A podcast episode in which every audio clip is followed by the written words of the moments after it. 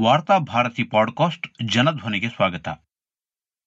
ಮೇ ಇಪ್ಪತ್ತೈದು, ಎರಡು ಸಾವಿರದ ಇಪ್ಪತ್ತೊಂದು ಮಂಗಳವಾರದ ವಾರ್ತಾ ಭಾರತಿ ಸಂಪಾದಕೀಯ. ರಾಜಕೀಯ ವಿರೋಧಿಗಳ ಬಗ್ಗೆ ಅಸಹನೆ ಬೇಡ. ಕೋವಿಡ್ ಸೋಂಕಿನಿಂದ ಇಡೀ ಭಾರತವೇ ತತ್ತರಿಸಿ ಹೋಗಿದೆ. ಕಳೆದ ಒಂದು ವರ್ಷದಿಂದ ಜಗತ್ತಿನ ಬಹುತೇಕ ದೇಶಗಳ ಜನರಂತೆ ನಾವು ಕೂಡ ಕಣ್ಣಿಗೆ ಕಾಣದ ಈ ವೈರಾಣುವಿನ ಪರಿಣಾಮವಾಗಿ ಚೇತರಿಸಲು ಸಾಧ್ಯವಾಗುತ್ತಲೇ ಇಲ್ಲ. ಮೊದಲನೇ ಅಲೆ ಮೂರು ತಿಂಗಳ ವಿರಾಮ ನೀಡಿದ ನಂತರ ಅದಕ್ಕಿಂತಲೂ ಬಿರುಸಾಗಿ ಅಪ್ಪಳಿಸಿದ ಎರಡನೇ ಅಲೆ ಈಗಾಗಲೇ ರಾಜ್ಯದಲ್ಲಿ ಸಾವಿರಾರು ಜನರನ್ನು ಬಲಿ ತೆಗೆದುಕೊಂಡಿದೆ. ಇಂತಹ ಸಂಕಷ್ಟದ ಸಂದರ್ಭದಲ್ಲಿ ಪಕ್ಷಭೇದ ಬದಿಗೊತ್ತಿ ನಾವೆಲ್ಲ ಒಂದಾಗಿ ಇದನ್ನು ಎದುರಿಸಬೇಕಾಗಿದೆ.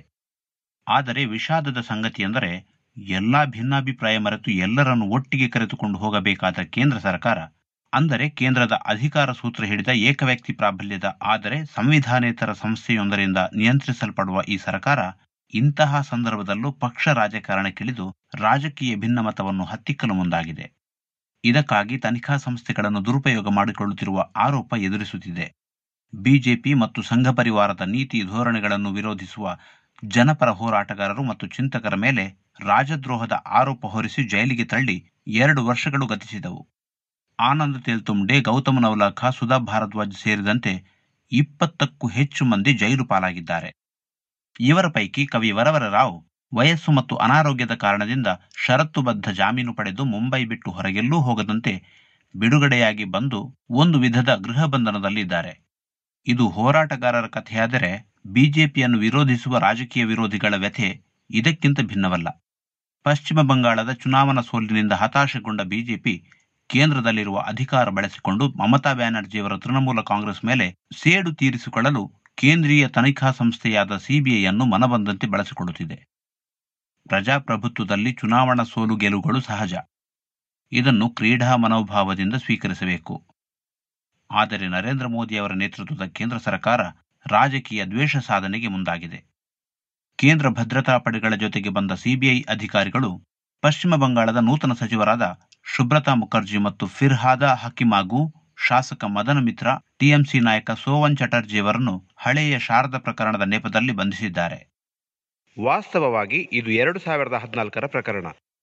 ಶಾರದಾ ಸುದ್ದಿ ಪೋರ್ಟಲ್ನ ಪತ್ರಕರ್ತರೊಬ್ಬರು ಕೈಗಾರಿಕೋದ್ಯಮಿಯ ಮಾರುವೇಷದಲ್ಲಿ ಕಾರ್ಯಾಚರಣೆ ನಡೆಸಿದ್ದರು.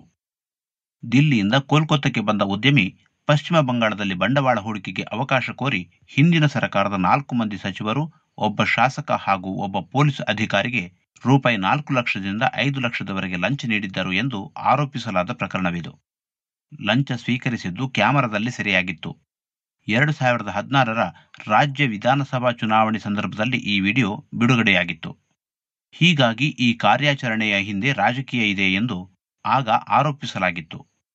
ಈ ಪ್ರಕರಣದ ತನಿಖೆ ನಡೆಸುವಂತೆ ಕೋಲ್ಕತ್ತಾ ಹೈಕೋರ್ಟ್ ಎರಡು ಸಾವಿರದ ಹದಿನೇಳರಲ್ಲಿ ಆದೇಶ ನೀಡಿದ್ದು ನಿಜ.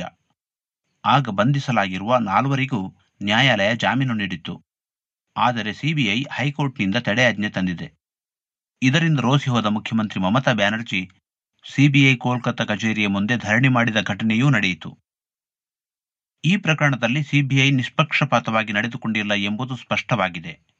ಇದೇ ಪ್ರಕರಣದಲ್ಲಿ ಕೆಲವು ತಿಂಗಳ ಹಿಂದೆ ಬಿಜೆಪಿ ಸೇರಿದ ಮುಕುಲ್ ರಾಯ್ ಮತ್ತು ಪಶ್ಚಿಮ ಬಂಗಾಳದ ವಿಧಾನಸಭೆಯ ಪ್ರತಿಪಕ್ಷ ನಾಯಕ ಸುವೇಂದು ಅಧಿಕಾರಿ ಅವರ ಹೆಸರುಗಳು ಎಫ್ಐಆರ್ನಲ್ಲಿ ಇದ್ದರೂ ಅವರನ್ನು ಬಂಧಿಸಿಲ್ಲ ಹಾಗೂ ತನಿಖೆಗೂ ಒಳಪಡಿಸಿಲ್ಲ. ಇದರಿಂದ ಎಂಥದೇ ಅಪರಾಧ ಮಾಡಿದರೂ ಬಿಜೆಪಿ ಸೇರಿದರೆ ರಕ್ಷಣೆ ಸಿಗುತ್ತದೆ ಎಂಬ ಅಂಶ ಸ್ಪಷ್ಟವಾಗುತ್ತಿದೆ. ಬಿಜೆಪಿ ಸೇರಿದವರನ್ನು ಬಿಟ್ಟು ತೃಣಮೂಲ ಕಾಂಗ್ರೆಸ್ನಲ್ಲಿ ಉಳಿದವರನ್ನು ಬಂಧಿಸುವುದು ರಾಜಕೀಯ ದುರುದ್ದೇಶದ ಸೇಡಿನ ಕ್ರಮವಲ್ಲದೆ ಬೇರೇನೂ ಅಲ್ಲ. ಇದೊಂದೇ ಪ್ರಕರಣವಲ್ಲ. ಈ ಹಿಂದೆ ನಡೆದ ಹಲವಾರು ಘಟನೆಗಳಲ್ಲೂ ಸಿಬಿಐ ನಡೆ ಪಾರದರ್ಶಕವಾಗಿರಲಿಲ್ಲ.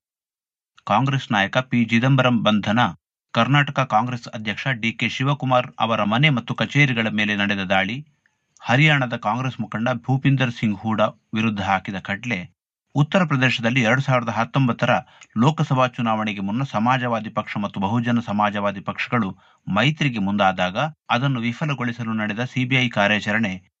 ಹೀಗೆ ಹಲವಾರು ಪ್ರಕರಣಗಳಲ್ಲಿ ಸಿಬಿಐ ಕೇಂದ್ರದಲ್ಲಿ ಅಧಿಕಾರ ನಡೆಸುತ್ತಿರುವ ಪಕ್ಷದ ಸೂತ್ರದಗೊಂಬೆಯಂತೆ ನಡೆದುಕೊಂಡಿದೆ ಎಂಬ ಆರೋಪದಲ್ಲಿ ಹುರುಳಿಲ್ಲದಿಲ್ಲ. ಇದರಿಂದಾಗಿ ಕೇಂದ್ರೀಯ ತನಿಖಾ ಸಂಸ್ಥೆಯ ವಿಶ್ವಾಸಾರ್ಹತೆ ಪಾತಾಳಕ್ಕೆ ಕುಸಿದಿದೆ. ಕೇಂದ್ರದ ಬಿಜೆಪಿ ಸರ್ಕಾರ ಕೋವಿಡ್ ಎಂಬ ಮಾರಕ ಸೋಂಕು ನಿಭಾಯಿಸುವಲ್ಲಿ ಸಂಪೂರ್ಣ ವಿಫಲವಾಗಿರುವುದು ಹಗಲಿನಷ್ಟು ನಿಚ್ಚಳವಾಗಿದೆ. ಇಡೀ ದೇಶ ಬಿಕ್ಕಟ್ಟಿನ ಸುಳಿಗೆ ಸಿಲುಕಿರುವ ಈ ದಿನಗಳಲ್ಲಿ ಕೇಂದ್ರ ಸರ್ಕಾರ ರಾಜಕೀಯ ವಿರೋಧಿಗಳ ಮೇಲೆ ದಮನಸತ್ರ ನಡೆಸುವ ಸೇಡಿನ ಕ್ರಮಗಳನ್ನು ಕೈಬಿಡಬೇಕು. ಸುಳ್ಳು ಆರೋಪದ ಮೇಲೆ ಬಂಧಿಸಲ್ಪಟ್ಟಿರುವ ಚಿಂತಕರನ್ನು ತಕ್ಷಣ ಬಿಡುಗಡೆ ಮಾಡಬೇಕು. ಹಾಗೂ ರಾಜಕೀಯ ವಿರೋಧಿಗಳ ಬಾಯಿ ಮುಚ್ಚಿಸಲು ಸಿಬಿಐನಂತಹ ತನಿಖಾ ಸಂಸ್ಥೆಗಳನ್ನು ದುರ್ಬಳಕೆ ಮಾಡುವುದನ್ನು ನಿಲ್ಲಿಸಬೇಕು. ಎಲ್ಲಾ ಪಕ್ಷಗಳನ್ನು ವಿಶ್ವಾಸಕ್ಕೆ ತೆಗೆದುಕೊಂಡು ಕೊರೋನಾ ವಿಪತ್ತನ್ನು ಎದುರಿಸಬೇಕು. ಇಂತಹ ಸೂಕ್ಷ್ಮ ಸನ್ನಿವೇಶದಲ್ಲಿ ರಾಷ್ಟ್ರೀಯ ಸರಕಾರವೊಂದರ ರಚನೆಯ ಚಿಂತನೆ ನಡೆಯಬೇಕಾಗಿದೆ.